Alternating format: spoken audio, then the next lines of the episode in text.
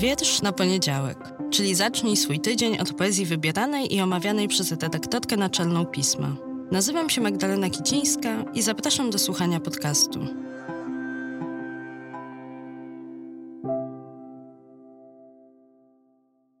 Partnerem podcastu jest wydawnictwo Warsztaty Kultury i festiwal Wschód Kultury Inne Brzmienia.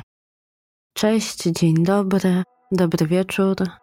Przychodzę dzisiaj do Was z odcinkiem może odrobinę zaskakującym. Nie wiem, mnie samą trochę zaskoczył.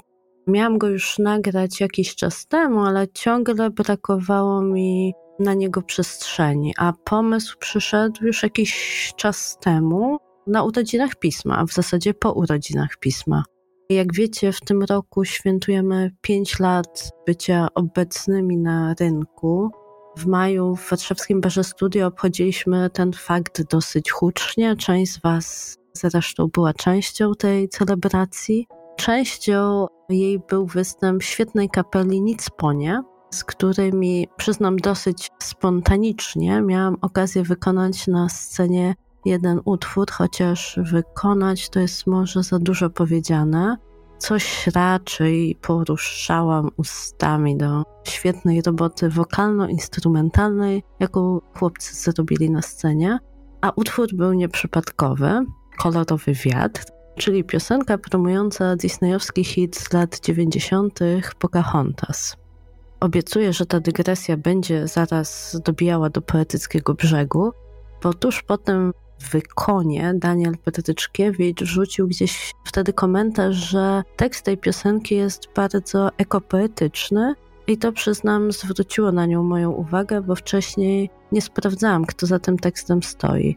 Uwielbiałam tę piosenkę, bardziej chyba w ramach takich duchologicznych nostalgii za 90 i śpiewałam ją dosyć często, no ale prywatnie, w czasie swoich samochodowych podróży najczęściej, takim carpool karaoke. No ale pod wpływem tamtego wieczoru sprawdziłam, kto jest autorem polskiego tekstu do tej piosenki i odkryłam całkiem ciekawą poetycką historię, bo autorem tej piosenki jest Antoni Marianowicz, poeta, prozaik, tłumacz, dziennikarz, który urodził się 100 lat temu lub 99, bo data urodzin jest podawana jako 1923 lub 1924 rok, a zmarł równe 20 lat temu, w 2003 roku.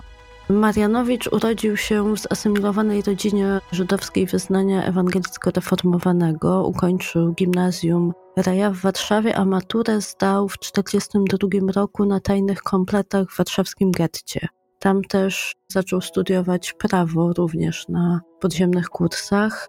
W lipcu 1942 roku udało mu się wraz z matką opuścić getto. Jego ojciec już wtedy od roku nie żył. Na fałszywych dokumentach wystawionych na nazwisko Mieczysław Chmielewski, a później Antoni Marianowicz i oficjalnie to właśnie imię i nazwisko przybrał już po zakończeniu wojny i do śmierci pod tym nazwiskiem żył i funkcjonował.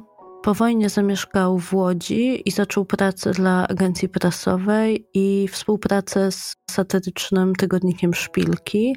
Przez całe życie przekładał literackie anglosaskie i niemieckojęzyczne utwory, zajmował się adaptacjami sztuk teatralnych i musicali komediowych i muzycznych. Współpracował z radiem, z telewizją, ze stradą, z kabaretem, między innymi z teatrzykiem Jeremiego Przybory. Był autorem wielu przedstawień i szopek noworocznych. Spisał też wspomnienia pod tytułem Życie surowo wzbronione, gdzie odnosi się do swoich okupacyjnych, wojennych doświadczeń. Tworzył przede wszystkim formy satyryczne. Wiersze, utwory estradowe, opowiadanie i wydał kilkanaście zbiorów ze swoją satyryczną twórczością, ale też przykładał, jak już wspominałam, Alicję w Krainie Czarów, między innymi znamy z jego translacji. Dużą część jego dorobku stanowiły też utwory dla dzieci. Polecam Wam na przykład wydany przed paroma laty pięknie przez dwie siostry zbiór Raz Czterej Mędrcy z ilustracjami Janusza Stannego.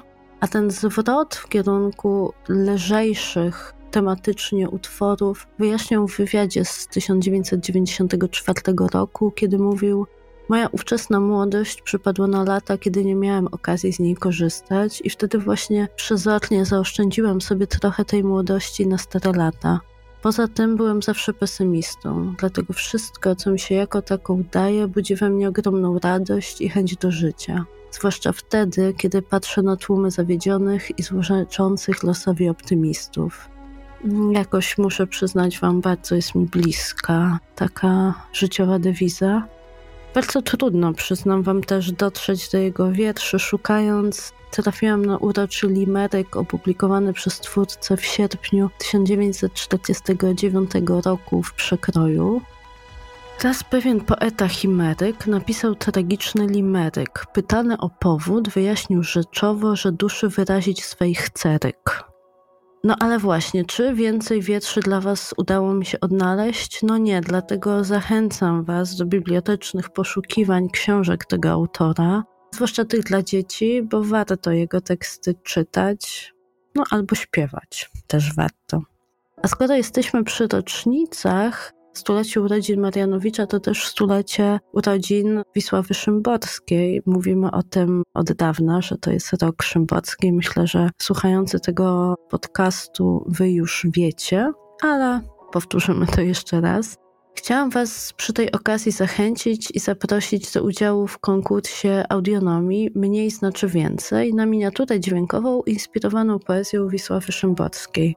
Wszystkie szczegóły, wskazówki i regulamin znajdziecie na stronie www.audionomia.pl i oczywiście w opisie tego odcinka.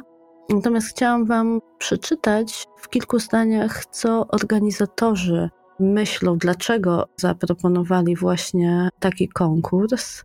Ano dlatego, że każdy, kto kiedykolwiek montował opowieść dźwiękową, zapewne odnajduje się w tym porównaniu, że tworzenie jest taką pracą w kamieniu, dosyć żmudną, taką być może na pewnych etapach nie spektakularną, ale dopiero kiedy się wypełni, wtedy widać efekt i wtedy on jest mocny. Zarówno reportaż audio, jak i słuchowisko przedstawiają taki też skondensowany obraz świata. Poprzez świadome użycie dźwiękowego tworzywa autor pragnie dotrzeć do tego, co niewyrażalne w mowie potocznej. Powołując do życia nasz konkurs, mówią organizatorzy, chcemy przede wszystkim zwrócić uwagę na to, jak wiele wspólnego mogą mieć radiowe formy artystyczne z poezją. Dźwięk jako język opowieści również bazuje na skojarzeniowości i na metaforze. Dobry reportaż czy słuchowisko poprzez ukazanie szczegółu albo jednostkowego losu dotyka uniwersalnej prawdy o życiu. Ja się pod tymi słowami jako praktyczka opowiadania dźwiękiem poezji jak najbardziej podpisuję.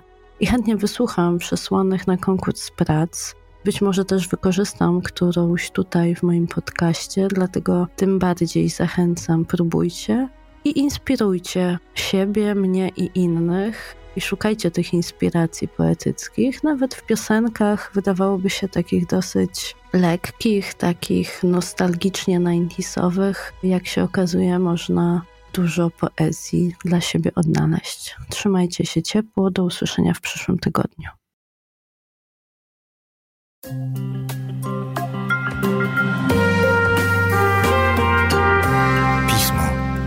Magazyn opinii.